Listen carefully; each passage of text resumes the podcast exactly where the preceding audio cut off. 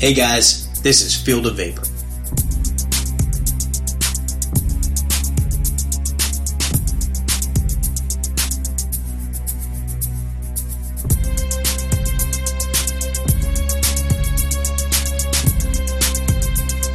Hey folks, this is Pete Basardo.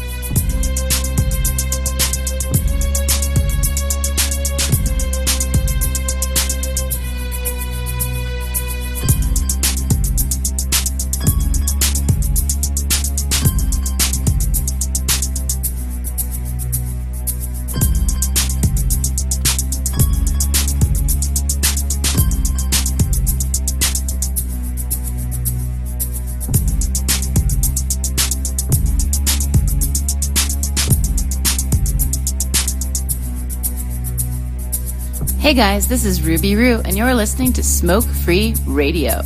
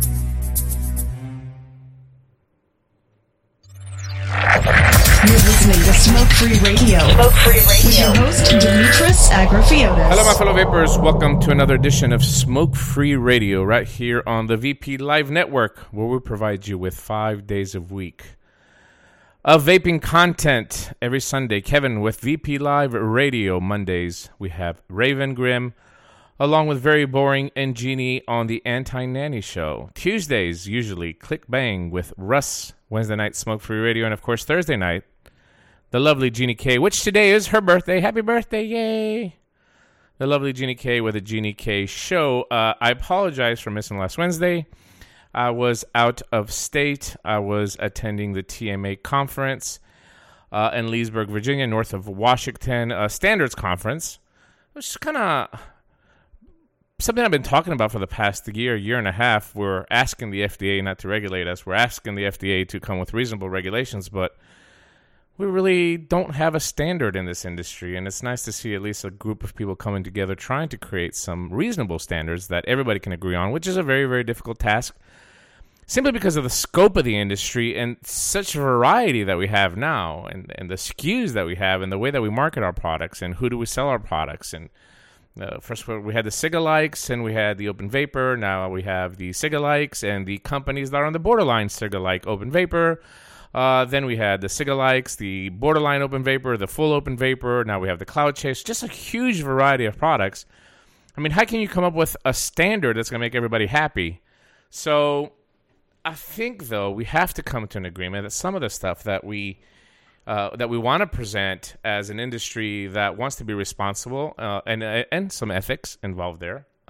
Amazingly enough, we have to come up with a set of standards uh, across the board to at least satisfy that portion of regulation that is calling for some oversight of these products. The meeting went very well. Uh, we got to hear presentations from a variety uh, of people representing flavor companies, devices. Uh, John from Evolv was there, uh, made a great presentation on, on some standards that everybody can uh, pretty much agree as far as the devices and uh, uh, what protection they should have and uh, how we're going to be marketing them, how we're going to be selling them, kind of responsibility we're going to have. And um, it's kind of ironic. We are just talking about these devices again. You know, we have a couple companies here in the United States that are manufacturing with Evolv and Provari. they're manufacturing some chips as well too, and we have some modders here in the United States something goes wrong with this device, uh, obviously you have somewhere to turn to either for support or you know a lawsuit. I guess. hey, welcome to America. But um, if something happens with some of these devices that are coming in from China, usually the distributor is the one's going to get uh, get hurt on it, and uh, and unfortunately, um, we don't have any kind of a standard pl- in place for that. Anyway, along with flavoring and of course manufacturing standards, some of the stuff that we should be testing at eLiquid, it was a very interesting conference, and of course, I got to see a lot of my friends, uh, a lot of advocates there as well too. Julie Woessner was there from CASAA, um, Cheryl was there, um, it, it, Zim was there, one of our guests that we have here today and uh, it was it was a great conference. I left Washington and I went straight to Ohio, where James Jarvis had invited me to to participate in the Central uh, Ohio Vapors Meet, and I have to tell you, I had an amazing time. Thanks to James and all of his crew and all the hospitality there. Everybody was so nice. but what I was really really proud of, you know, I, I have kind of set the standard. I'm only going to go to these events that I that I feel like. If I'm going to take time away from my family, I'm going to contribute to something, and boy, did we contribute there. Uh, this meet raised, uh, I, mean, I don't know how. it had been at least two and a half, three, three and a half thousand dollars worth of toys for Toys for Tots that James and the Cyber Liquids guys uh, personally delivered on a U-Haul truck. Uh, it was just amazing to see how the vaping community came together to help a cause outside of the vaping industry scope. Uh, I was able to talk there on stage and talk to some of the vendors and the vapors of where they're trying to bring awareness to our cause. And uh, uh, I, I, disappointed a lot of people. I think I brought a lot of awareness to some of these vendors and some of these vape shop owners that absolutely had no clue. Uh, I talked to a couple of uh, vendors that had no clue that the FDA is regulating electronic cigarettes, believe it or not, in this time and age. Uh, but what was really, really uh, interesting is that thanks to James, one of the t- TV stations contacted him to come to his shop and ask him about the FDA regulations. Uh, and it was very fortunate we found this reporter that came in very biased. I could tell by the questions that he was asking. Um, and even though they only used a few seconds from my, you know, we talked for an hour. We only used a few seconds from my clip because that's how TV is, and a few seconds from James. I think this, the fact that we spent an hour with him and explained to him the industry really helped this story to become positive.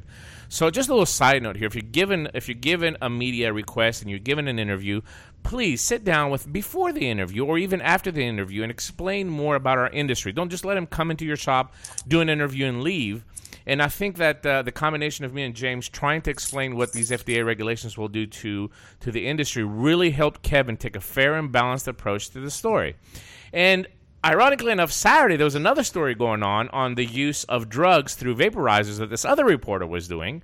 And she came to the vape meet, and once again, I mean, I think she spoke to me for about 45 minutes. In her clip today, she used, I don't know, about 30 seconds of it.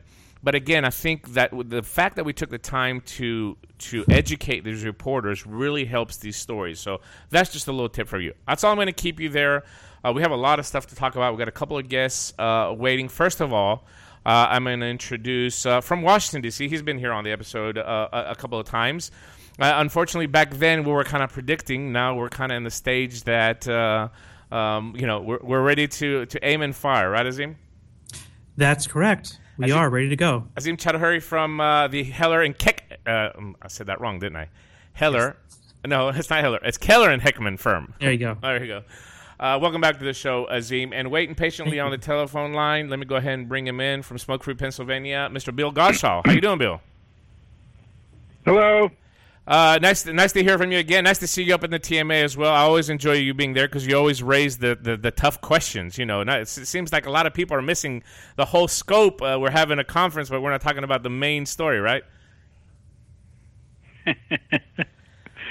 It's been a, for five years. It's been that way. Absolutely. Before we get started with Azim, I do want to bring this up because Bill has a thread that it's been on the ECF since 2011, if I'm not mistaken uh, predicting this exact situation that we're currently in. And it seems like, I mean, aside from a very, very close circle of advocates that kind of knew where we were going and been yelling on top of our lungs that this is coming, Bill, you saw this coming all along, correct? Uh, yeah, but it, if you read, if you understood the Tobacco Control Act, it was pretty obvious to anybody who really understood the Tobacco Control Act. The problem was that a lot of people in the vaping industry really didn't understand the Tobacco Control Act, mm-hmm. and I think they're just starting to catch up now. uh, I think I think yeah, you're right. I mean, I, th- I see that there is some involvement now, and I, th- I see people that are that are, that are waking up. Azim, you were on the program a couple times with me, and we we kind of w- walked through the steps of. Um, uh, of where you know what the steps that the FDA has taken to to come into this process. Now we're in step eight of nine, and uh, the area the regulations which we I, I, full disclosure, we haven't seen these regulations, Azim. Am I correct? And what we've seen leaked from TVECA uh, could possibly be a draft, correct? That's correct. We have not seen the the actual rule uh, that has been submitted by FDA to to uh, OMB for their review. Uh, what you know, what we have seen, you know, in terms of the leaked documents was was only a table of contents, allegedly to the rule, and um, the draft guidance document for the pre-market tobacco application. So both of those are in draft form. So that is important to remember. We haven't seen anything final yet. Uh, Azim, um, by the way, 347 308 8329, press 1 if you have any questions or comments for our guest tonight. Uh, I, I want to read this. This is, this is actually something that you wrote in an article called What to Expect with the FDA regulation. And, and in your conclusion, which which uh, I just want to read it s- straight out of, of this article, considering the public health benefit that these products seem to provide, speaking of e-cigs, consumers who have benefit from e-cigarettes can only hope the FDA takes a reasonable regulatory approach with its deeming regulation and does not use it to effectively ban the products. Now, we know that the pre-market application will be in the final rule. Is that is that a definite fact? Yes. Well, we don't. We don't. We can't say. I'm sorry, I lost you there for a second, Azim. For sure, what's going to be in the final rule, but it's a pretty good bet that. Can you hear me? Yeah, hold on a second. If you if you can, just turn off your camera because we don't need it here, and it'll cut down a little bit No. on the bandwidth. Because I think our bandwidth is a little bit uh, strong, uh, pulling a lot of resources here. All right, let's try it again.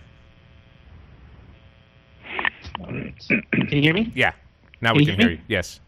Okay, sorry. That's okay. Uh, what I what I was saying was that um, we haven't seen the final rule, but you can pretty much bet that there's going to be the uh, very similar process that's been that we've seen, you know, uh, in, in the proposed rule and um, with the leaked document, which is a, a pre-market tobacco application process, which is going to retroactively apply to the entire industry, to all any e-vapor product, including the devices, the components, and the e-liquids. And this pre-market application is. I, I, um, this is the biggest problem that we have right now, as far as the as as far as the regulations as it, they pertain to to the electronic cigarette industry. And I read today uh, a blog written by by uh, by Carl Phillips that pretty much um, explains in detail why this process was pretty much created to eliminate uh, the industry. And if, if you believe that it does not, um, then you're you're, you're in a you're in a fantasy world. Well, it's it's not that it was created to to kill the industry. It's that it was created to prevent the introduction of new harmful tobacco products, tobacco containing products. That was what the Tobacco Control Act at its heart is intended to do, and that's why they Congress created this, you know, onerous standard for PMTA requiring, you know, you know, the, considering the public health and the population level impact all of that was intended to make it virtually impossible to bring you know brand new tobacco containing products onto the market. What's happened since then after the law passed is the introduction of totally different products which are being pigeonholed into the definition of tobacco and and FDA's tobacco authority. So the effect is is what you just said. It's going to kill the industry. But you know it wasn't the intent. It's just the Congress never in my opinion envisioned that these products would exist and that this process would apply to them. Bill, uh, your response on that? I mean, I, I'm sure you read the, you you might have read uh, Carl's blog today. Uh, speaking of the FDA regulations, which is not actually a regulation, do you agree? Well, by and large, the you know it's the same ideology. You know, Thirty years ago, you know these same entities that are lobbying for this e-cigarette ban also lobbied to you know put this mandate warnings on smokeless tobacco products that said this product is not a safe alternative to cigarettes. And at that time, I was involved in that process, and I was furious. And I told these people that were pushing this, well, you know, of course they're not safe. Nothing's safe, but they're 99% or ni- far less hazardous. This is a misleading and deceitful warning. They went ahead with it because they wanted to deceive the public to believe that smokeless tobacco products were just as hazardous as cigarettes. And they've achieved their goal. And they've done that with all an the surveys yeah. show that 90% of Americans believe that smokeless tobacco are, Sure. are as hazardous as cigarettes, and that's what they're trying to do to e-cigarettes. Now, I disagree with some of the things that Azim said as far as congressional intent. I think most of the congressmen involved had not a clue about any of the ramifications of this bill, when the Tobacco Control Act. Clearly, the uh, drafters of the bill back in 2003, 2004, and the drafters were Matt Myers of Campaign for Tobacco Free Kids, uh, a lobbyist for GlaxoSmithKline named Mit- Mitch Zeller, and about 100 lawyers from Philip Morris. And they all could agree on let's stop all new tobacco products from being introduced in the market. And that was the one thing they clearly all agreed on because it protected GlaxoSmithKline market share for its gum and patches and lozenges. It protected Philip Morris's Marlboro monopoly market share for its cigarettes. And Matt Myers doesn't, you know, it supported his goal of not letting any new products on the market. Sure. So, whether it was congressional intent or not, that's a, a decision for the courts to decide, um, and that may be coming sooner than we thought. Now, with the leaking, I also disagree. It was not TVECA that leaked these documents. It was FDA that leaked these documents. Correct. Well, TV, T, T, And, and almost every presented him. document that's leaked out of Washington is intentionally leaked. Correct. I agree. I totally agree, and there's a lot of chatter at the TMA about that as well too. Uh, I'm just going to say T- put that out there to the public. They're the ones that got a hold of it. How they got a hold, and why are they keep getting a hold of? Because they got the pre-draft uh, rule back in April of, of 2014 as well out leaked. Uh, they were the first ones. That I don't know.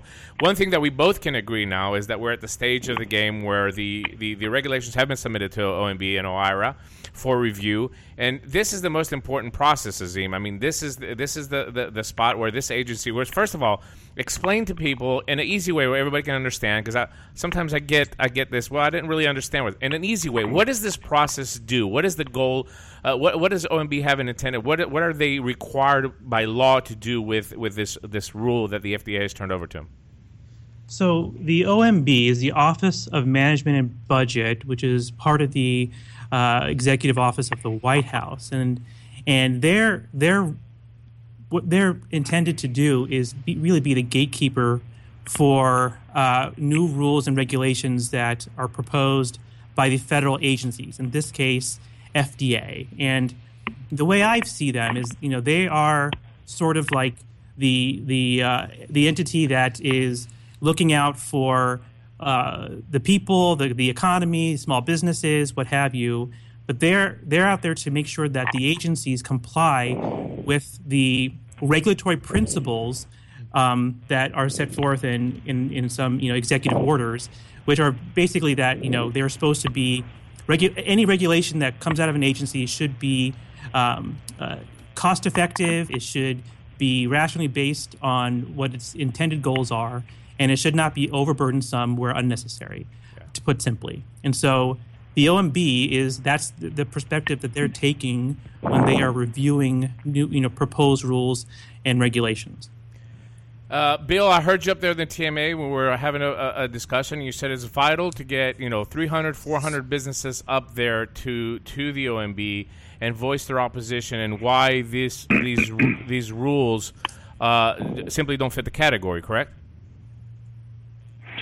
Well, my original goal was 100 meetings with OMB IRA. Um, however, I think, and I, I would encourage all people who uh, who want to meet with O- OMB OIRA and who have a good understanding of this regulation and, and of the proposed deeming reg and the details of it to sign up and to request a meeting very soon. I am concerned, however, now that it's out. I mean, SFATA sent a notice today to all of its members, um, letting them know the contact person at, and to urge them to get meetings set up with OMB OIRA. And then today, um, Jeff Steyer went out. uh, The White Cloud had a webcast webinar, and he named, he you know, publicly said who the contact person for OMB OIRA was. So I'm a bit concerned that, well, eventually OMB OIRA is going to shut off the number of meetings after at least a hundred. I, I don't know, a hundred, maybe two hundred meetings. I have no idea. Maybe fifty. So it, it's important to get people to get the best advocates up there speaking. Um, and I don't mean to you know, criticize people, but I don't know that four guys with black T-shirts and shorts uh, that haven't had a shower in a day uh, meeting with OMB are going to be as, as effective as somebody you see what I mean? I think you make a great point, Bill. There's nothing wrong with saying that. I've been critical of, of some of those situations myself, especially when it comes to the political circle. Uh, Azim, uh, one thing that, that I think before we get into the details and, and, and the process of it, I think one thing that you, that, we, that we discussed uh, up at the TMA was be a good a good solution, not to have one business go, or maybe have three or four businesses join together to request a meeting. Maybe if it's a if it's a distribution network, so if we have you know a distribution network, for example, 3D Vapor, they distribute 12 different or 14 different uh, liquid lines, and they represent 14 different companies. You know, they could request um, a meeting on behalf of all 14 of these these uh, manufacturers. Correct? Yeah, that's that's correct. And I actually I've been in touch with the contact at OMB, and you know on behalf of my clients setting up meetings and she actually uh, responded to one of my requests and said, you know, in, in, a, in, a, nice way, it would be possible to consolidate some of these meetings because, um, you know, first of all, I think it helps OMB. You know, we want them to make the right decision. We're not this. This is not FDA where we're trying to literally just, you know, pound on their doors and and and show as much force as we can. I think we might want to take a little bit of different approach with OMB and um, help them out here. We want help. We want we want enough good people to get in front of them over the next 60 days, um, but maybe not the entire. You know, you know, like, like Bill just mentioned, the entire you know community. Um, so to the extent that there are networks of groups of companies and distributors and suppliers that work together and want to go in together, I think OMB would appreciate having consolidated meetings like that because you know there there is a time crunch here. They're not going to be able to meet with everyone, sure. although their policy, their official policy, is uh, to meet with everyone who makes a request. I, I just don't know if that's officially, you know, that if that's going to be possible given the amount of time and process, you know, the, the number of quests are likely getting at this point. Uh, I'll give you an example. I put a request in, and full disclosure, Azim is representing me uh, as an attorney. I put a request in as the Tennessee Smoke Free Association, since I'm representing 75 businesses here in Tennessee, and I will speak on behalf of the 75 businesses in Tennessee. Uh, we are going to invite a few of our uh, vendors to come, and I kind of, kind of uh, went outside the box, and I, I, invited, of course, a couple of the big, the big vendors that we here uh, we have here in Tennessee that have multiple stores. But I also invited Rock Bottom Bottles, uh, which is not an e-cigarette company, but they are uh, uh one of the largest distributors of bottles for liquid in the United States. Uh, they don't distribute just in Tennessee; they distribute all over the United States, and they're going to be one of the people that we're bringing with simply to show that this is not just going to affect the e-cig industry. It's going to affect this company in Memphis with 17 employees. That 90% of their business now comes from this manufacturing of e-liquid. So that's one meeting that I, that I that I requested, and then I'm requesting a separate meeting for for Mountain Oak Vapors. Again, uh, not only for the company itself, but for the other companies that we represent and we make e-liquid. So we're trying to combine it and make it look like it's not just one company going there. Bill, do you agree with that strategy? Yeah, I think all the state trade associations should be requesting meetings because that would help. And I think you know the trade associations that exist have already had some experience dealing with legislative issues, policy issues at the state level, which really helps. I think several things to remember because I met with OMB OIRA on this very same thing two years ago, mm-hmm. Uh, urging them not to let FDA propose the deeming reg and I pointed out uh, all these, basically everything I've been saying about these, what the deeming regs would do. I, to, I said that two years ago to OMB OIRA. There, you'll have about a half hour to talk, right? Um, and so you, you basically plan your meeting for a half hour. Focus primarily on economic impact issues, and I think in the next couple days or weeks, we'll be putting out some more talking points on that mm-hmm. because you know, OMB OIRA has specific legal requirements, statutory requirements to consider. So you can go in and talk about and give a great lobbying spiel, but if you're not hitting, if you're not addressing their concerns, it won't matter. And, and some of the economic impact things like FDA assumed the only cost they they estimated that this uh, regulation would cause would were the 25 people, entities that they uh, estimated would submit a PMTA, and they only estimated it would cost $333,000 to submit a PMTA. Mm-hmm. Well, that cost estimate of submitting a PMTA is off by a factor of 10 and maybe by a factor of 100. It's going to cost well over 3.3 million, perhaps over 33 million for any PMTA that FDA ultimately approves. Uh, yeah, anybody can submit one, sure. but chances are that most of them will be rejected without even you with, know consideration. With, with an average of insufficient uh, information. With an average of 1,600 SKUs so, anyway, on the market. Yeah. I answered your question. Yeah, thank you, thank you, Bill. Thank you. Back to you, Azim. Azim, uh, we talked about the economic factor, but the OMB also has to look at the, at the public health, don't they? Yes, that's true. I mean, the economic factor is definitely um, part of the equation, a big part of it.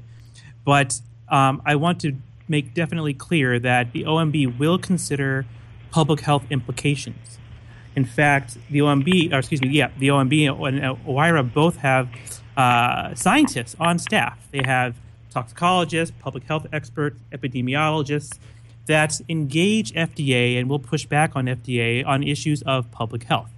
Because you have to remember what what OMB is doing is they're they're weighing the regulatory burden that the agency, FDA, has imposed through its regulation on the industry and considering whether that burden meets the public health concern. And there is growing, growing data and evidence that e cigarettes are having a pub- positive public health impact, that the gateway does not exist, that smokers are continuing to quit using these products, the smoking rate is declining. There's lots of good points to make. And um, to tie that into your business and how you are doing it and how you and why you are in this industry is important, I think, while being careful not to, you know, uh, fall into the trap of making a smoking cessation claim, which would you know still cause you to be a drug. Um, but both public health, health and the economic impacts are are factors you want to consider when you go in. And, and I think by now we should know the, the, the, the nice slippery slope of saying that this product helps people quit smoking without saying that it, it, helps you quit smoking by now. And if you're not prepared to say that when you go there, please don't say it. And I see we got a few people on the phone line 347 308 8329. Press 1. I will get to all your phone calls, I promise. And I apologize if I'm a little uh, Uzi today, but I had a sleep study last night, and they shouldn't call it a sleep study. It should be a torture study because I didn't get no sleep at all. Um, uh, let's let's talk a little bit more specific, Azim, on on uh, first of all the process. How easy easy is it for these businesses or these state associations to get together and request a meeting? Well, requesting the meeting is simple. You simply email the contact, um, which, by the way, it's publicly available. It is on OIRA's website. If you look if you look on their FA, on their FAQ you will see the email for Mabel Echols. That's not, um, you know, it's it's out there It's, as as Bill mentioned. It's gone out a couple times already publicly. Um, so the process of requesting it is is is, in, is, sending an email. Um, I think you increase your chances if you put something a little bit substantive in your request. And I've helped my clients draft their requests yes. and explaining who they are and what they're doing and the impact that they're having briefly um, and how this will impact their small business sure. in the email request. But that's it's a simple process to actually request it. And and uh, simply you, you, you submit an email at some point, and then they're gonna, they're going to return and, and, ask you if this date works for you, and they're going to give you a time to show up in Washington and, and go on with the process. Now you were there yesterday, Azim. Uh, you had yes. the first meeting yesterday, uh, which was great because it's good timing for the show, uh, obviously. But uh, I want to talk about your experience with this first meeting uh, and, and what people can expect uh, when if, if, they decide to go, to go to the OMB. Sure. Uh, before I talk about the first meeting, I just want to make, make sure I don't forget to mention if you are going into a meeting, if you do get a meeting, make sure you read the executive orders. Um, there's two of them. One two, executive order 12866 and executive order 13563. These are the orders that authorize the OIRA to review the draft regulations, and it sets forth the reason why it's good to read is because it, it tells you what the regulatory principles are, the principles of regulation that the agencies are re- required to implement or consider when they're making new regulations, and that OIRA is required to, in, to enforce on them. Mm-hmm. And so really quickly, a couple of them that I want to just read, uh, Dimitri, if it's okay. Sure, and I've got and I've got the link in the chat room as well, and I have it in the replay. Go ahead. Great, great. So this is you know one of the statement of principles of regulation It says each agency shall assess both the costs and the benefits of the intended regulation, and recognizing that some costs and benefits are difficult to quantify, propose or adopt a regulation upon a reasoned determination that benefits the intended regulation and justifies its costs. Again, they want to consider the regulatory burdens imposed and the cost that they will have on the industry. Another one says each agency shall tailor its regulations to impose the least burden on society, including individuals, businesses of differing sizes, and other entities. Okay, that's exactly the kind of thing that you should keep in mind when you're going in there. Sure. The other executive order, and I'll send you a link to that separately, Dimitri. It's, it's or you can just Google it. It's one three five six three. This was signed by Obama in 2011, and it says that uh, it authorizes the agencies to consider and discuss qualitatively, quote, values that are difficult and impossible to quantify, including equity, human dignity, fairness, and distributive impacts. Right? These are the this, this is what the OMB is looking at. These are the things, and you know, to the to the extent that you can go on there and tell not only the economic story and the, the and the dollar sign story, but to give it a human aspect and how it's impacting you as a individual, your customers, the your employees, I think is a very important story to tell. Okay. And that's one reason why I think my uh, the meeting that I attended ye- yesterday with Shell Hamill of the Vapor Bar um, actually w- it seemed to be quite successful. Now we don't know exactly what they thought, Sure. but based on the reactions and the conversation we had with the with the staff members um, afterward, um, it seemed to be a very very positive first meeting. And so, um, do you want me to talk a little bit about sure, that? Sure, I'd, I'd love, before you get to that b- briefly, I, I, I just want to reiterate what Bill said and you said earlier. State associations that cover a lot of stores. Uh, one of the ideas that I had today when I was brainstorming with with uh, with Azim was, uh, you know, we, we want to present uh, not only you know how many employees, uh, uh, sales, sales tax, and those financial figures as well too, uh, but also present you know how many items everybody has in the store, how many SKUs, how many flavors you have, because I think it's extremely important. The flavor issue, even though now it's not an issue according to the FDA, where they say don't they don't ban flavors. Please don't take that under you know with any grain of salt, because once they deem the product, they can turn around and do anything that they want to afterwards. So I think bringing that kind of data from a state association that can cover a lot of stores, you know how many flavors you have, how many SKUs you have, show that it's impossible based on what you sell in your stores and your businesses that that you can comply. There's absolutely no way. And of course, exporting I think is another huge thing. So if you're a liquid company, a manufacturer that exports all over the world, and and USA e-liquids being just blown up, uh, uh, uh, uh, Asia, Europe is just going crazy. Bring those figures into. What's the last thing that we produce here in the United States that's exported as crazy as liquid is? I mean, everything's coming from China now, anyway. So here's another way to show. Hey, listen, this is bringing back you know USA exportation of a product. So all right, let's talk specifically on your meeting that you had yesterday. Bill, I will get to you in just a second. Sure. And so, you know, I went, as I mentioned, I went in there with Shell Hamill, the Vapor Bar, uh, very successful um, uh, store owner and business that has generated um, a lot of ad- advocacy for the industry and um, has done a lot of good work. Um, one thing that we went in there, our strategy was to combine both the public health issue and the economic issue. Um, and so, again, we went in there with some good numbers on on her business and how it's going to impact, you know, how her business is, is first of all contributing to the economy, you know, through taxes and insurance and employees and um, uh, infrastructure, you know, uh, salaries. You know, we had you know good solid numbers to show exactly how her business helping the economy, and and then contrasted that with what would happen if the PMTA process goes into effect, and how it would be impossible to maintain all of her lines of, of products in that environment where each PMTA is going to cost millions of dollars to produce for each flavor and for each product. And so we combined the pub, that, that economic story with a human factor, a human story, and um, the public health story. And so, what do I mean by that? Um, one important thing that you, you just mentioned flavors. Um, we don't know if the final rule will have a, deem, a flavor ban. I don't think it will, but that's because they don't have to actually have a explicit ban to prevent your flavors from making it or for remaining on the market. That's because each flavor will have to be subject to its own PMTA. And if you can't meet the PMTA process, uh, or if it's too costly to to to maintain, then you're gonna you're not gonna have your flavors anyway. So they don't need to actually effectively, you know, uh, actually ban the flavors. But the story that we told wasn't the same tired story of, you know, adults like flavors too, because I think they don't care about that. I think the public health agencies don't care if if their concern is the the, uh, the concern that kids and and, and non users are going to be attracted to these products. Um, then if they don't really care if the adults want flavors.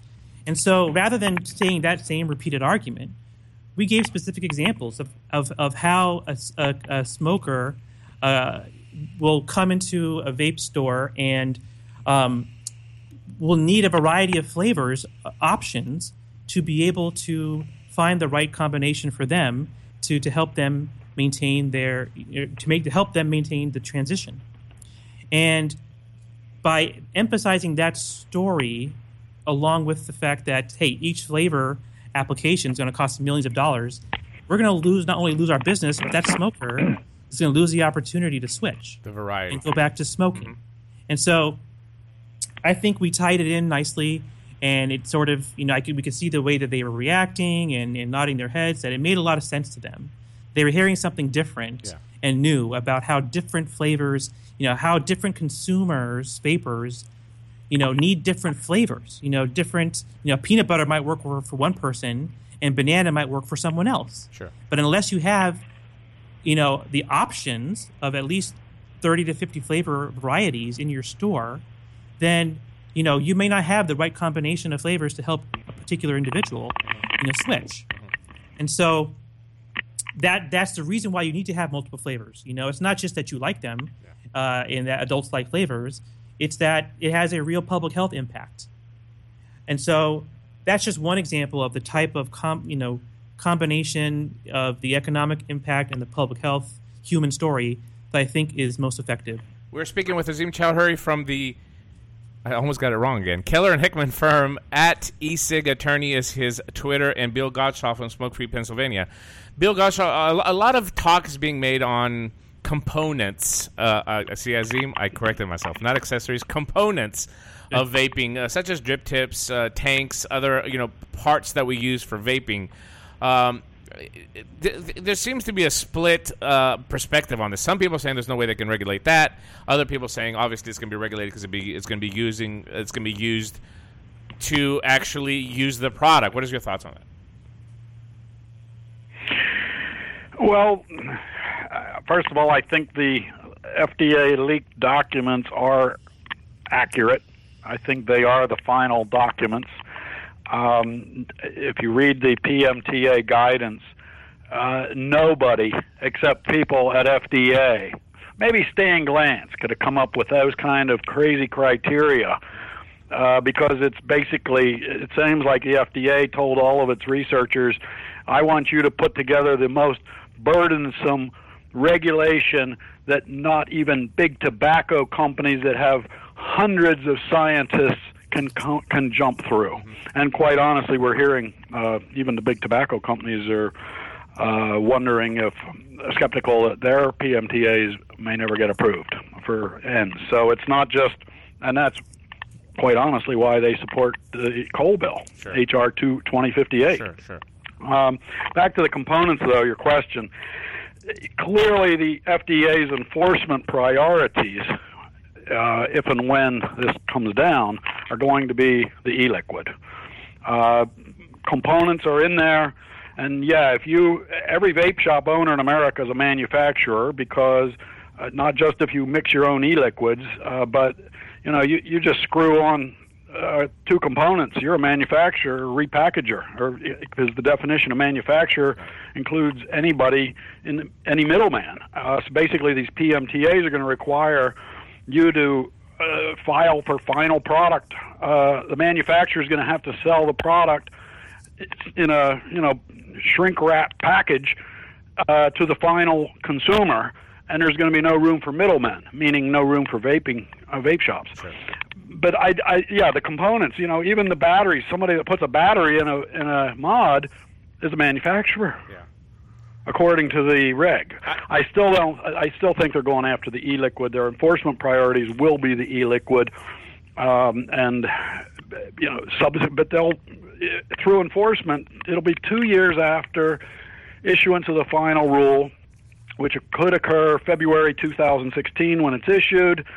Uh, by by the White House, that means 2018 February will be Prohibition Day in America for all e-cigarette products, except the products that FDA has approved PMTAs for in 2017, uh, which probably no more than two or three, maybe four or five products at most. And I think that's going to be a political decision because if the future FDA commissioner I mean, this is all being dumped on the future commissioner. Mm-hmm. Obama's not going to be in the White House when this happens, and mo- most likely the FDA commissioner and the DHHS sure. secretary and the CDC director and Mitch Zeller will will be working elsewhere right, as well. Right. So, but they're going to dump this into them, and then it's their job. And politically, they may say, "Well, geez, before we send those 10,000 warning letters to all those vape shops and all those e-cigarette companies that didn't submit a PMTA, we've got to at least approve a couple." so that we can go and justify to the public our nationwide ban on all the other products. Sure. So, but we don't know what's going to happen right. there. But, uh, and I'm sorry to get off the track. No, no, no. You're, you're fine. You're fine, Bill. You're fine. Out. You're fine. You're fine. You're fine. Any input right now at this critical intersection of the vaping industry is welcome to me, and I always love listening and absorbing the information. Azim, though, here's my argument back to that because I always run into these people. Oh, they can't regulate a tube. They can't regulate this, which is it, it could be partially be true. Uh, even zero nicotine might be ch- challenged in court at some point. We don't know what that cost is going to be, but at the end of the day, the way that I see it is that if you don't have the fuel, the car is irrelevant. So I'm going to go buy a Yugo. If I don't have gas to put in it, the Yugo means nothing. So ultimately, we're, we're talking about the fuel that moves this industry, and that falls down to e-liquid. And obviously, under these proposed regulations, if what we've seen, and I've read uh, most of what's been out there, as, as Bill mentioned, uh, they don't look very good. Yeah, no, you're right. It, it does not look very good. Uh, you know, I agree with what most of Bill said. Um, you know, through the expansive definition of tobacco and covered tobacco products, they are going to capture components and parts, which, according to the guidance that we have seen, the leak guidance, uh, it appears that they are even attempting to capture zero nicotine products uh, or even nicotine, uh, non nicotine products, um, e liquids, uh, as components. If you, if they could somehow argue that uh, it's intended to be mixed with nicotine at some point, you know, either by the consumer themselves or uh, somewhere else on the supply chain. And so that's even you know, that's a very expansive definition. Sure. I mean, we've always sort of uh, you know known that you know th- this this regulation would apply to nicotine uh, derived from tobacco, uh, which is what the statute requires. Sure. Uh, but they they seem they seem to be even going after zero nicotine. So it's it, they're they're really trying to leave no no gap. And I agree, they are going to come after e-liquids as the low hanging fruit. I saw where they they've been trying to close every little hole that's out there. 347-308-8329 calling in within questions. Let me pick up one off uh, off Twitter. Uh, this question's for either one of you. Is there any reason to think that the OMB will be more on our side than they were the last time? Uh, Bill, you want to go first since you interacted with him last time? Well, uh, by the way, I I have a meeting scheduled with OMB on November 30th. I submitted my request for a meeting on Friday. Just heard back today, so it's probably about a four to five day lag time if, from your request for a meeting till the time they get back to you to try to schedule a meeting. Um, your question again, quickly. Uh, my, my, my, my, my question is Do you think that the OMB is more inclined to be on our side this time than they were last time? Oh, I, I well, I hate to say it, but I'm 99% convinced that OMB OIRA is going to approve uh, a final rule. Uh, it's they may change it, uh, modify it slightly, or even significantly, but I I'm, unfortunately think that they're going to approve this final rule, and the, ultimately it's going to go into the courts. And I think because of this leak, that's going to happen sooner rather than later. I had a lengthy two hour talk today with TVECA's Ray Story and Tom Kiklas. They are proceeding with, um, they're preparing litigation yeah. against FDA. Sure. And I, I think we all anticipated this. It's just that, you know, this last week's uh, chain of events has caused this thing to come quickly onto everybody's plate yeah. when everybody thought I'll figure I'll worry about that three or four months down the road.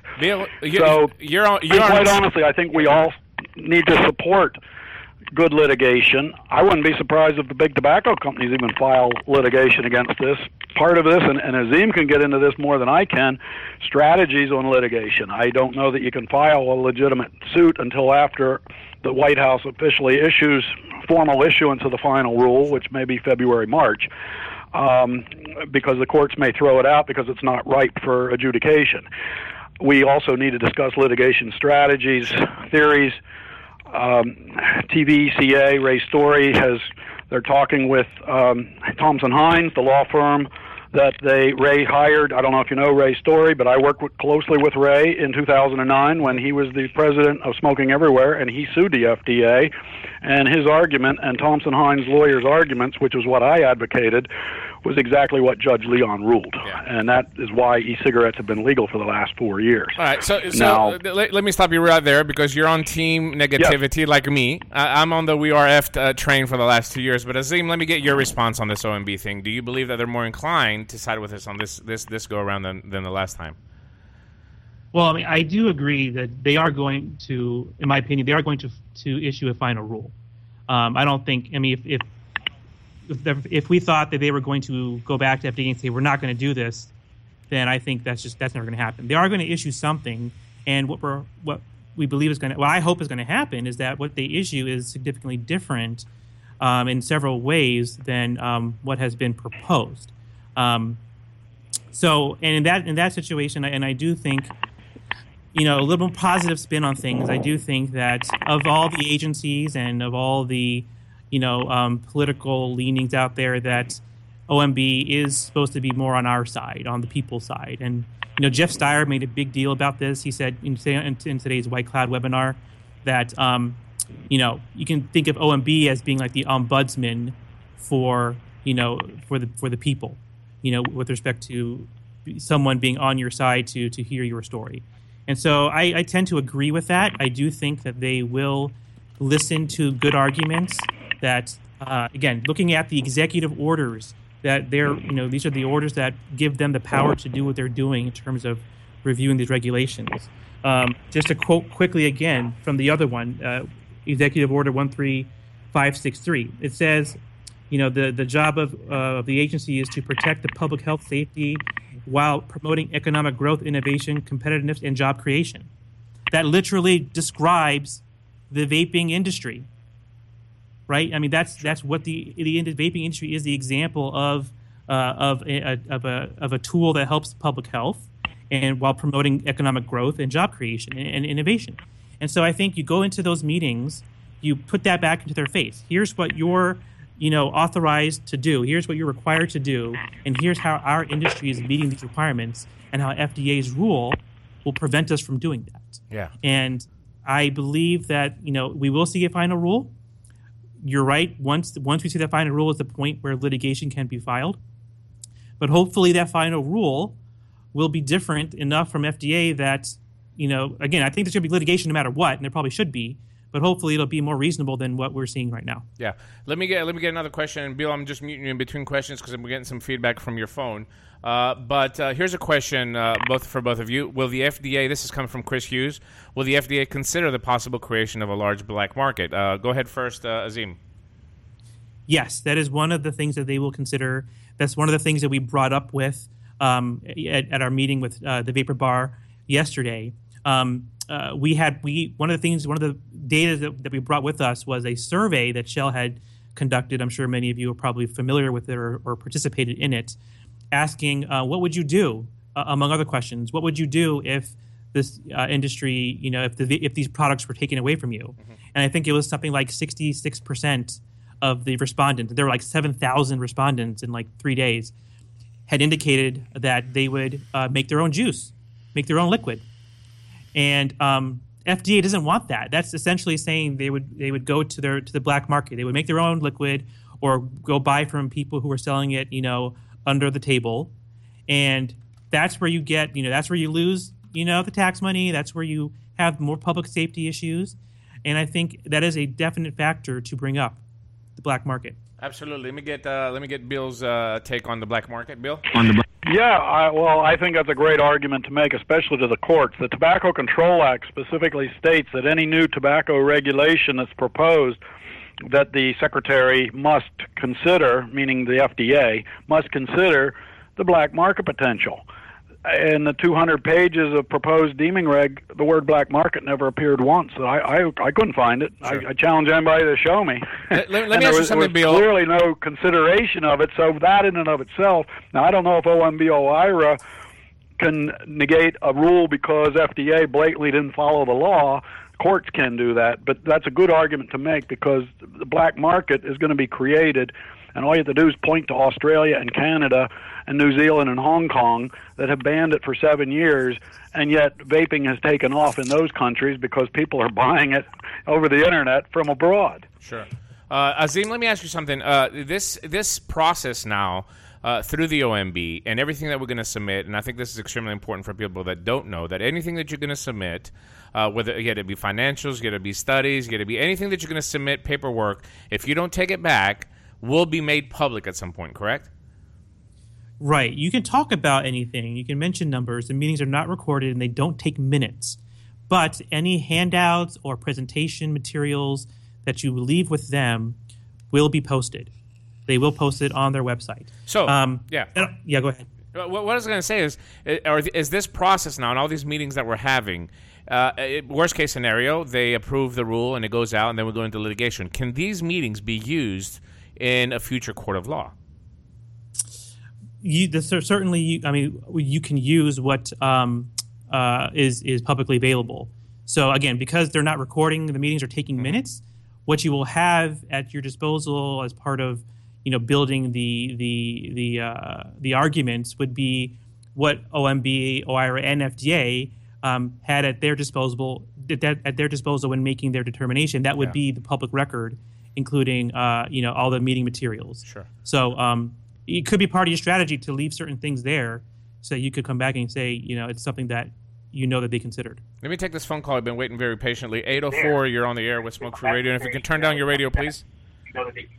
Let me take this phone call. I've been waiting very 804, you're on the air with Smoke Free Radio. Can you turn down your radio, please? 804, can you turn down your Hello? radio, please? Yeah, go ahead. Hi. Um, well, this is kind of about 15 minutes ago now. But you know, one thing that I've seen numerous petitions online. I've seen lots on social media, but especially with the economic impact to job growth in our industry, which our industry is growing quicker than any other industry I can think of. Mm-hmm. Um, especially with this being election season, I'm surprised that nobody has tried to get into the ears of the parts of our media that like to hop on that type of thing. Your Bloomberg, your Fox Newses, hell, even Reuters sometimes. Uh, anybody want to respond to that? Azim or Bill? Let me unmute Bill. Maybe he wants to join in. Thanks for the question. Well, politically, it's you know, uh, ATR, Americans for Tax Reform. Grover Norquist came out the other day saying that it could be a, a, suicide for Democrats to push these anti-vaping policies for the next election. Mm-hmm. But it's really we're we're not on the radar screen. Sure. We, are having difficulty getting newspapers to report any of the facts about the scientific evidence. Absolutely. Um, and it's been very difficult. So I just don't know that we should be talking about it. Um, hopefully, though, it, we may have the clout the, to affect the elections next time around. And and by the way, if nobody's realized, it's the left wing Democrats that have been campaigning to ban these products for six years. You may have seen four of the most left wing Democratic U.S. senators on the floor of the Senate um, the other day calling for FDA to ban these products. That was a that was a horrible uh, C-SPAN uh, uh, segment there. That's for sure. Uh, hold on, just one second, Bill. Let me get back to you uh, to another phone call here. 408, You're on the air with Smoke Free Radio. Hi, uh, yeah, this is Ed Wolf. Uh, I've got a question for both Bill and Azim, and it's regarding the cost of what the final, um, you know, cost for a PMT would be. Uh, you know, I've heard numbers like one million to fifteen million. So I'm wondering what a bill of materials would look like for what those costs would be. Where does that one million to fifteen million dollars go? All right, uh, stand you know, how how is it that big? Okay, uh, Azim, you want to go first?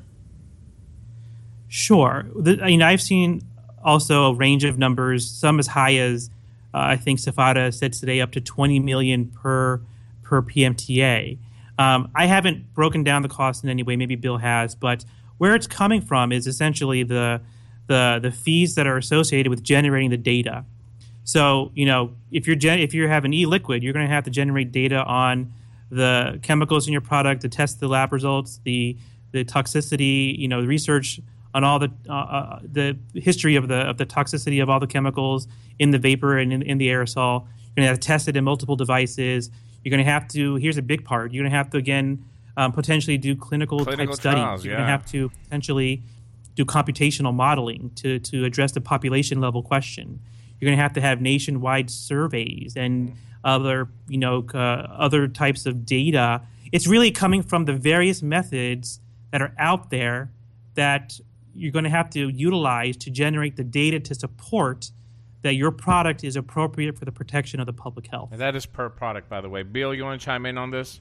I know you had some experience. With Yeah, and you and, and just submitting, you can submit all the published studies that have been done already, but FDA will just say, well, these are for other e-cigarette products. We want to know all this details yeah. about your SKU that you're submitting the PMTA for. We don't want to know anything about uh, other e-cigarette products. And therein lies.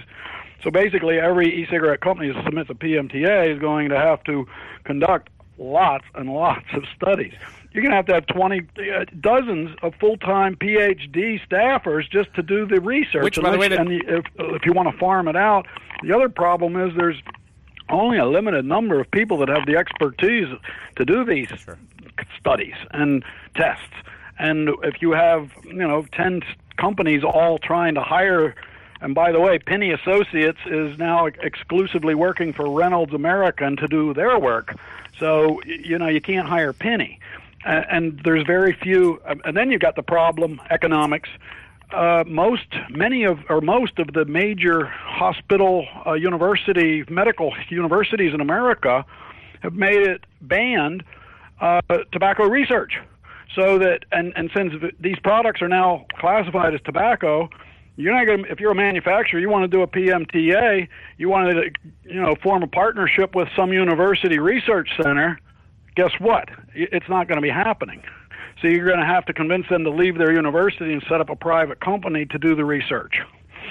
This is a whole lot of things that FDA never contemplated. They didn't consider any of the costs that would actually occur in this process of PMTA. The only thing they estimated was 333,000 per PMTA, and my suspicion is that the top 6 tobacco companies in the world pay their top scientists more than that in annual salary. Uh, Bill, it's funny that you said that because I did get some information randomly uh, when I was in France, and they told me that Azim, you might you might be able to.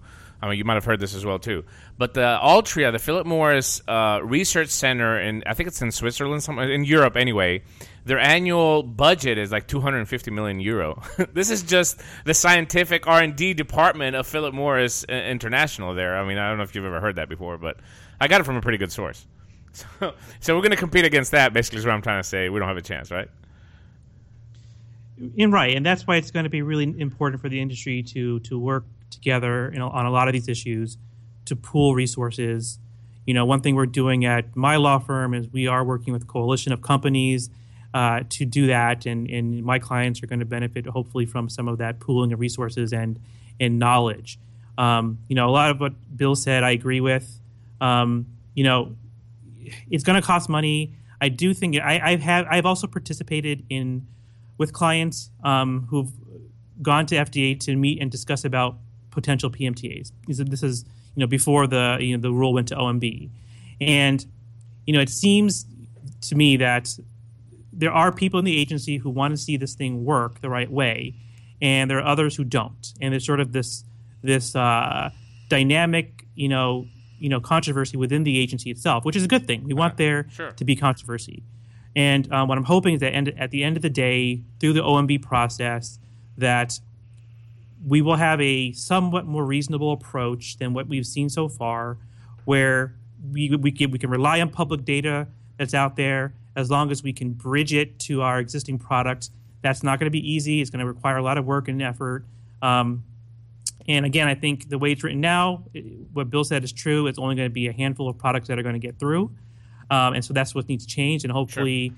with people making the effort to meet with OMB now, that we can hopefully make that right, happen. Let's get back to the OMB thing for a little bit because that's uh, that's the main uh, purpose of this episode, not litigation. Which I think that we are going to have a litigation episode in the future. But before we get there, um, let's talk about this OMB process again. We said we only have 30 minutes. Uh, usually, is what they grant you to sit down with them. You have to be very structured on what you're going to say and how you're going to say it. Uh, another thing that a lot of people are not bringing up is, and this is what I started the show with as well too. Sometimes, as an industry, we say that we don't want to be regulated. You know, we don't want to be regulated. That's not going to be a reality. I think that most people, whether they're vapors or industry, do want a set of fair and reasonable regulations. Right? Fair being the key word here, which is not part of the uh, of what the what the FDA is proposing to regulate this product. So uh, do we what do we say in that instance what if they ask us what if you're presenting and one of the one of the, the, the people in the OMB say well what do you, how would you like the structure to be right? I mean that's extremely important to know how to answer because you don't want somebody saying well I don't want I don't want anything. Yeah I just want to sell my you know just want to sell my liquid. That's not the correct answer.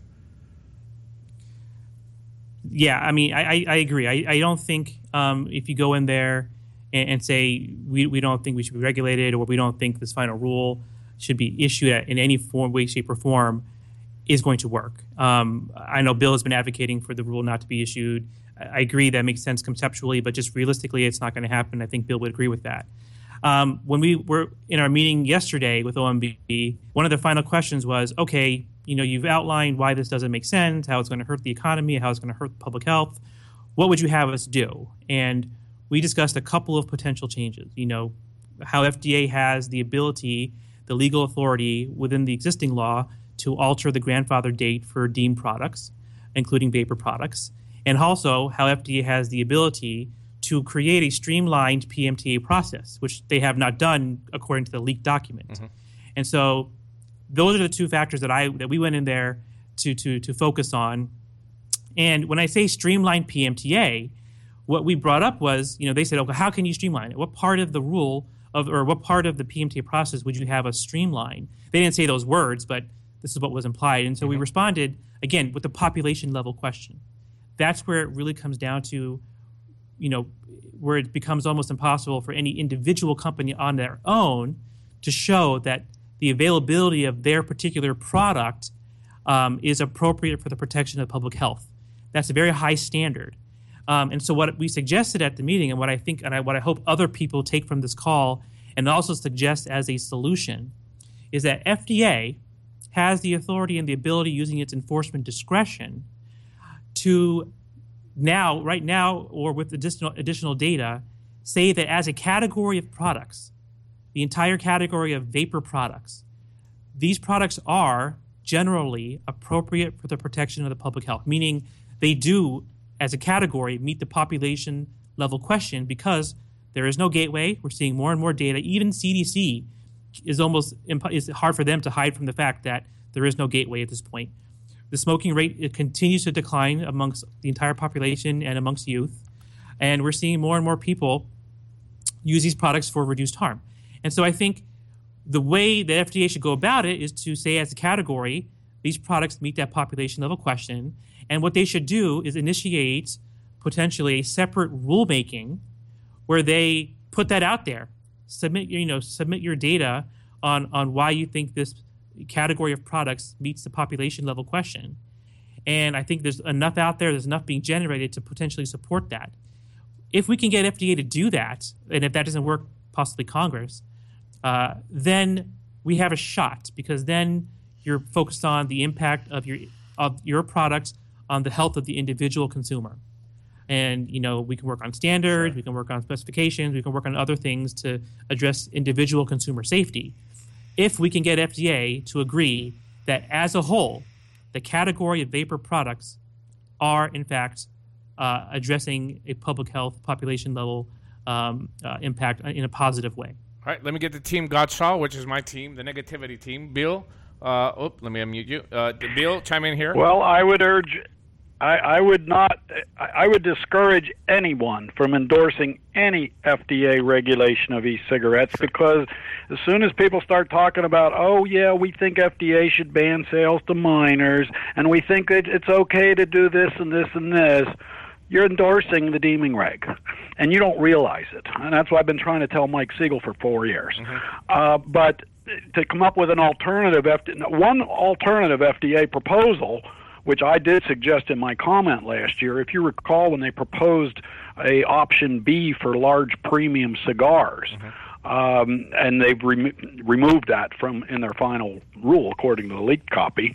Uh, but I, I suggested if FDA wasn't going to reject the deeming reg outright, to just put e-cigarettes under that same category because basically FDA acknowledged by proposing it that option B for cigars, large premium cigars, and they even said large premium cigars aren't nearly as hazardous as cigarettes. Therefore, we don't think they need to be strictly regulated. Yeah. Well, that's exactly what they could have done for e-cigarettes. Sure. That's the only thing I, I and I'd also say, look, 47 states have already banned the sales to minors, sure. and that's been the biggest argument in favor of FDA regulation, uh, and we would have had all 50 states had it was if it wasn't for cancer, heart, and lung and tobacco-free kids lobbying 15 state legislatures during the last three years to reject legislation that would ban the sale to minors, specifically because they wanted FDA to do it, and they knew if all 50 states banned them, it would make it more. It would take away their argument that FDA needs to regulate e-cigarettes to protect children. Uh, all right, let's move on. Those are my arguments. I just I think that we really fine. need it's to good to have a good perspective. Everything, safety. You know, I, I, if I didn't want to have your opinion, I didn't want to have another perspective. I wouldn't have invited you today. And I think it's good to see from both sides. Uh, here again, we're focusing on this process, and what we're trying to do is we're trying to get meetings with the OMB because I think that all of us here on the phone call and everybody listening can agree that this is what we need to be doing right now as industry is requesting sit because we're at that last step. And if you're sitting back and, and, you're trying to wonder how we got to this step, well, you haven't paid attention what's happening in the last five, six years. That's for damn sure. But now we are at this step, and this step is the OMB, and I think it's a critical step. Uh, Azim, realistically, how many companies do you think will, will be able to get a sit down with the OMB? Well, uh, I mean, it seems like, again, I've only had the direct experience with my requests, and I probably got maybe half a dozen meetings uh, for my clients so far. Um, you know, I think we're probably going to see somewhere between, you know, uh, 50 to 100, mm-hmm. probably. Between 50 and 100. So, I mean, realistically, what we're saying is that even if we get to that larger number that request that, not necessarily where they get in. That's why that consolidation, I think, is key, trying to get multiple companies to come together. Exactly. Uh, if if uh, if this process fails, if the OMB uh, rejects uh, the, the, the you know our call for them to act on these rules or push them back, or uh, I think everybody here. Well, I don't know, Azim, you, are still a little bit positive that these might be rejected, right?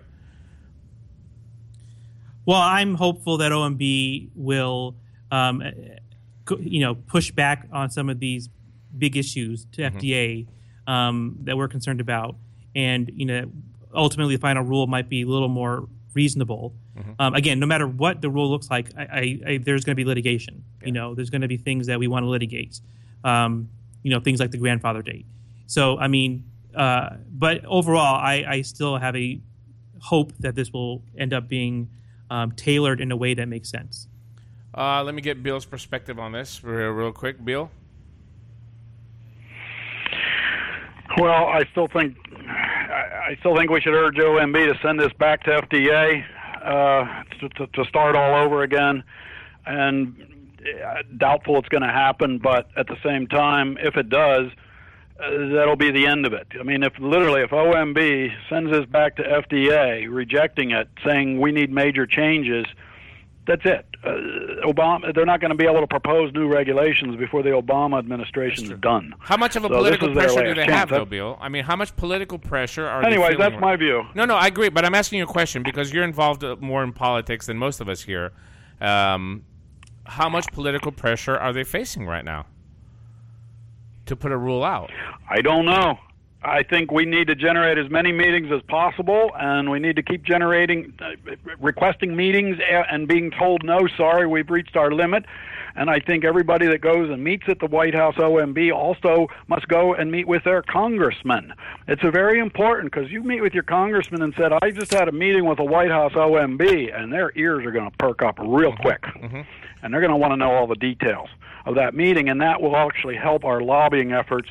We also need to work the Cole bill, I think, um, the approach process to, to prevent FDA from enforcing this uh, as well as looking at litigation issues. And I really think we need to start looking at litigation and talking to TVECA because they're going through with they're going to file a lawsuit whether you like it or I like it or not. Well, I think they're not going to be and the I only ones that are going to file a lawsuit, though, Bill. Let's not make it out like TVECA is going to say vaping. I mean, they're not going to be the only people that are going to file a lawsuit. I agree we with that. don't know what's going to happen. Well, I agree. Well, I can guarantee at you the same that they're time, not going to. I understand it's very expensive. Sure, you know, sure. Uh, Smoking Everywhere filed the suit original, the first suit against FDA in 2009, and Smoking Everywhere ended up dropping out of the case in summer of 2010 while it was on appeal. So it was a very good thing that NJOY filed also filed a lawsuit because had NJOY not filed a second lawsuit uh, we wouldn't have won through the appeal process. Bill, I totally agree with you. That was a different scope. That was a different industry, and it's not at the magnitude that it is now. Number one. Number two, I personally mm-hmm. know there's various groups that are that, that are getting ready that, that, will be ready to file a lawsuit. Now, will these be consolidated? Will, will they go into one jurisdiction? Obviously, that's the route it's going to take. Obviously, but we, I think it's fair to say that there are other groups out there that are gonna that are gonna that are gonna file suit. Azim, chime in. Yeah, absolutely. Um, you know, okay. I represent a coalition of companies recently formed, Right to Be Smoke Free Coalition. We have uh, we're, we're the we're the coalition that jumped into the Indiana lawsuit, um, fighting the particular e-liquid ban there, mm-hmm. uh, which will take effect in, in July of next year. And so we're we're already fighting that on behalf of the coalition. We we think we have a good shot, um, and we're probably going to be filing, uh, you know, something um, depending on what the final rule looks like, um, you know, in court, you know, fighting FDA. So there, there's going to be, you know, these will all in some way, shape, or form likely be consolidated, um, whether you're intervening into Tobacco's lawsuit or whoever files first. Right. Um, so at the end of the day, it's it's going to be litigated. Um, the question is, you want to do it the smart way. You want to make sure, you know, again, as Bill mentioned earlier, you can't do it until the final rule has actually been issued. Sure. Um, because it's not, it's, you know, we don't have anything to, to, litigate then. And so once that happens, there will be litigation. Um, and, you know, that litigation could stay the effective date, um, you know, until the litigation is resolved, or there could be, you know, or might not. It's not clear. So at the same time, I'm telling my clients, you know, fight fight the rule, go to court if it's necessary, but also work and try to prepare for regulation. I, I, I agree. I mean, we have to take a step by step, Bill, here, and and no matter who files a lawsuit, obviously you align yourself with whoever represents your interests, Bill. I mean, that's there's not one person that is going to save mm. vaping, especially not one company or a few companies coming together trying to fight this beast that's the FDA, Bill. Well, it's a matter of getting the finances. I mean, the, the Smoking Everywhere dropped out of the lawsuit in 2010 because they basically went bankrupt. Sure and filed for bankruptcy shortly yeah, but thereafter. again, back then there's only a couple of companies. It was the scope of the industry was not nowhere near what it is now, Bill. And again, uh, not. I agree. We didn't I'm have tobacco. Saying, yeah. we, and litigation's double-edged sword. If you get one litigated, one lawsuit filed that's a really bad lawsuit, yeah. it could all come back and harm the whole sure, industry. Sure, so. Sure. I'm just saying we need to try to co- help coordinate, and and I really think there's going to ultimately be multiple firms coming in with the money because I don't know that any one e-cigarette company can afford this whole process, a two or three year process of litigation against FDA and the Justice Department. It's a, it's going to be over a half a million, maybe more. Yeah, yeah, money's going to be yeah, money's going to be tight for sure. I, am I for one would not want to see this to go to litigation, obviously, and that's why I'm trying to push this this OMB OIRA call to action to the industry that is out there. But again, I have to see it realistically, and realistically, I believe that like like a lot of people believe that that we will have a rule and we're going to have a rule soon, and no matter what the rule looks like, it will have to be challenged because it's definitely going to put uh, this entire industry uh, out of business. There is one other thing I want to mention, sure. Dimitri. Um, one other possible option in sort of in between the final rule and the litigation. Mm-hmm. There's something called the Congressional Review Act. Mm-hmm. uh, and Bill, you're probably familiar with this, which requires um, the federal agencies that are issuing, you know, quote unquote major rules that have a significant economic impact, which I believe this deeming reg would definitely fall under, requires that those agencies submit the new final rules to the House and Senate for review. And the House and Senate then would have the option of overturning that rule. Now, you'd have to get, you know, I believe a majority and probably survive a presidential veto. Um, but that's sort of one other additional potential avenue if when we see the final rule before usually they'll set the effective date as maybe 30 or if it's a significant rule 60 days after it's published um, in those 60 days it, congress will have an opportunity to review the rule and so there'll be another opportunity there hopefully to to talk to your legislators and, and try to make some some change. Bill? Right. Um, i agree. And i think we as many vaping industry entities that can get contact their congressman, contact the White House, schedule a meeting. At the same time, we know who all's doing it, but I would suspect that 90% of this industry isn't even aware of what's going on, and we need to bring in and, and expand. I, I know, I, I suspect CASAA jumped their membership in to, by 40,000 people in one week this past week. So it's very possible, I think, that we could get a lot more, uh, educate the other vape shops, the other e-cigarette companies. I mean, I've been doing it, and all of us have been doing it. We go to these vaping conferences and try to educate these e-liquid companies that are just startups. Uh, I swear, these these are they're run by kids they got the money. They we need to convince them to join forces with us and try to protect their industry. Some of them are just in it for a quick buck and don't care if they get shut up, out of business in a year or two. But I think many of them, you know, really will think about it, and we need to educate them and, and help them along on this. Well, they're too busy, uh, you know, tossing out liquid in, at events lately. It seems like, but uh, but I agree with you. I agree with you, Bill. It's going to take the entire industry together. I think from from one thing that we definitely can can say is that it's going to take all these players, all these serious players, to come together. I mean, this is definitely. Uh, uh, a fight that's going to need a lot, a lot of money, but it's going to need everybody to have unity and, and come together. Absolutely. Need to work together. Need to work together. All right. So, uh, Azim, how can people contact you if they need help guiding through this process of the OMB? Obviously, Ecig Attorney on Twitter. And uh, your email address is, uh, if I'm not mistaken, if I'm going to make sure. Yeah, go ahead. Well, actually, it's even simpler now. It's ecigattorney at khlaw.com. Oh, that makes it easy. E-cig yeah, attorney so you don't have to work my last at name. khlaw.com. And Bill, obviously, Bill Godshall at verizon.net. If you're not on Bill's email list, what the hell have you been doing for the last 10 years? By the way, Bill, somebody asked me, how do you collect all that data to put on, on, on your email? How do you how do you leech all that information? I'll just surf. I surf, surf, the website. Really? Uh, and try to keep people informed. And I'm on a lot of different lists. I'm on a lot of different things, and I just try to find as much information I can on this issue and then sort through it because there's a lot of crap out there, a lot of you know mindless bullshit out in the news media, and it's important to understand what's going on you know, I, I try to read all the news, the studies as well. I, yeah. I think I read every study that's ever been published on e-cigarettes the whole way through, mm-hmm. and, and I'm one of the few people that try to do that. But it's because there's a lot of misrepresentation of the scientific studies by the authors of the studies. If they're funded by FDA, yeah.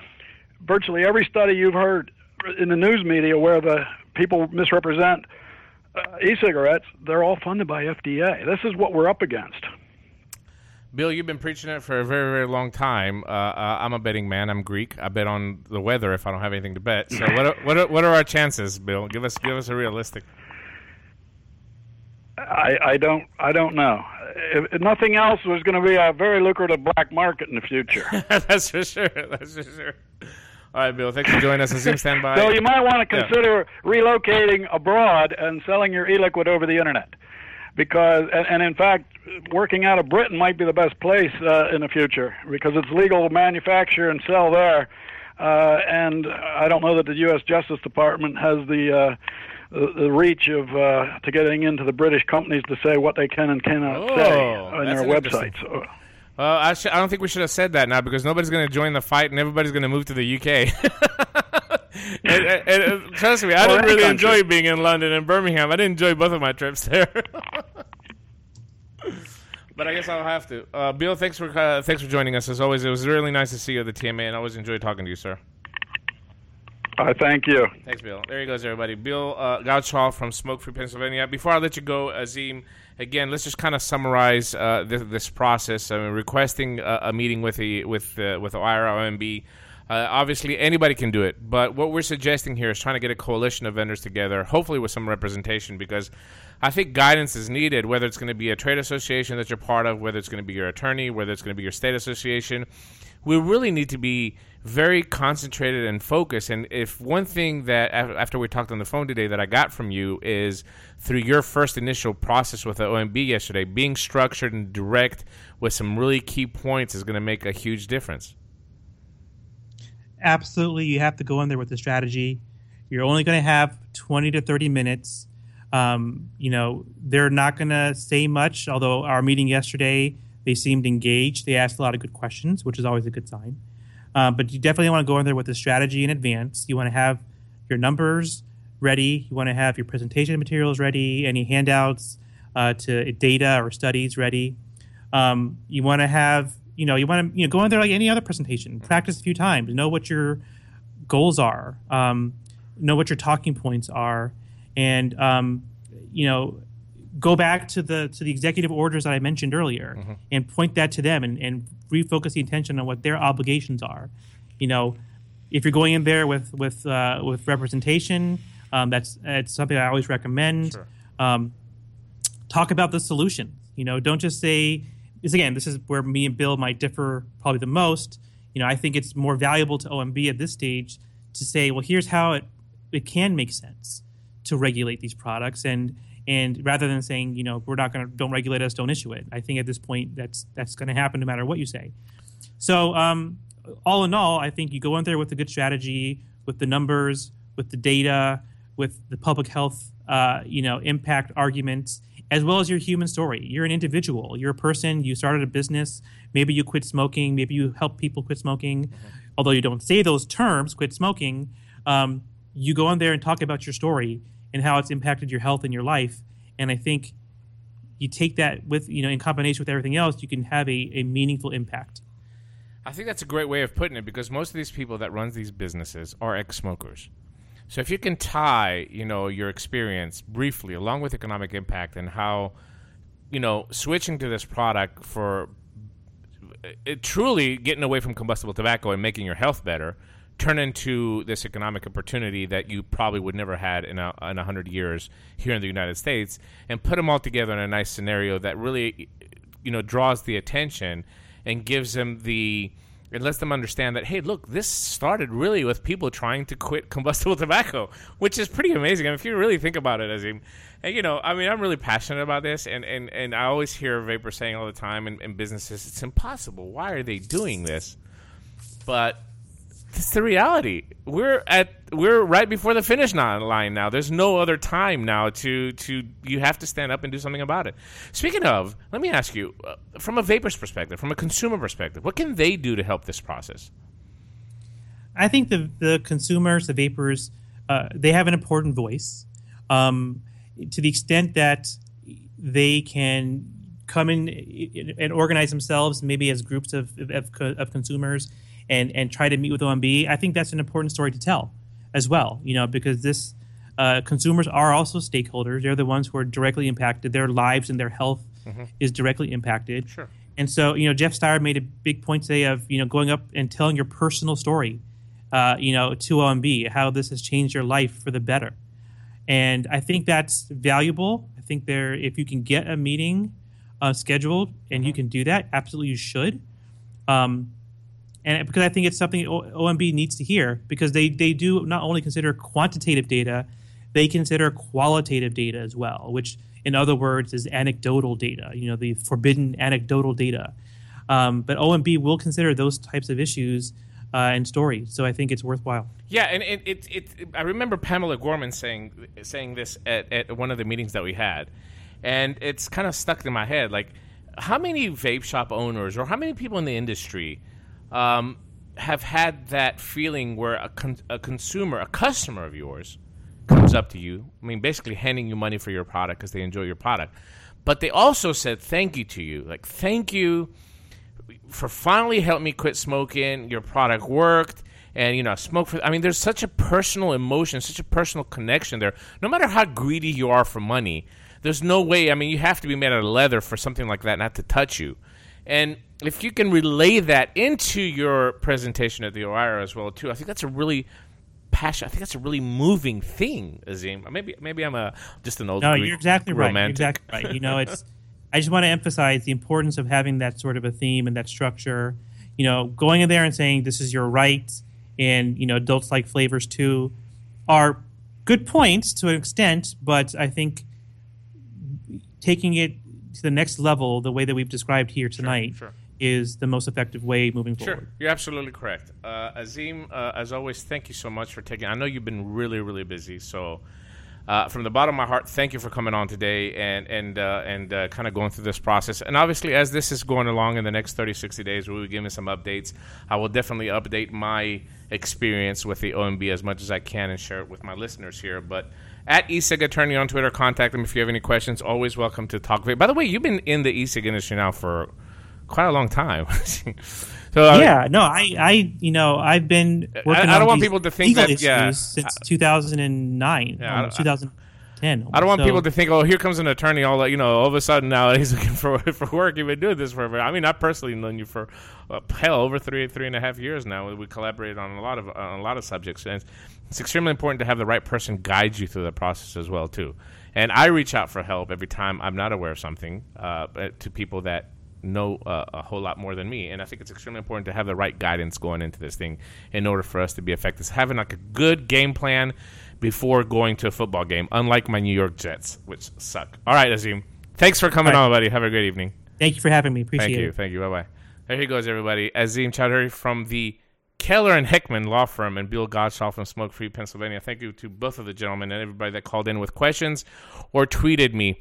Finally, I want to reiterate that just because this is going to the with the FDA, let's not forget what's going on in our states. Okay, this is a dual battle that we're fighting.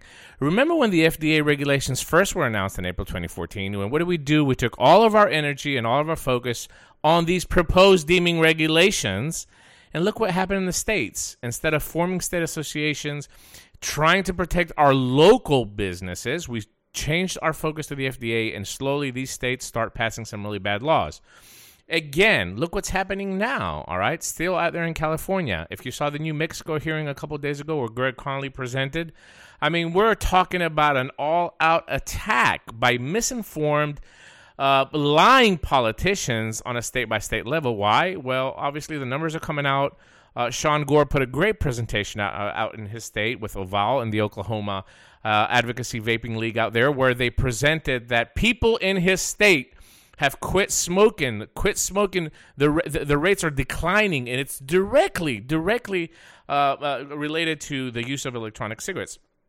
So, organize in your state and keep an eye on the federal level as well too. This is a dual battle. Let's not just all put our eggs now in the FDA regulations and allow these states that are going to pass legislation that's going to be detrimental to the industry and detrimental to the vapors, detrimental to your consumers.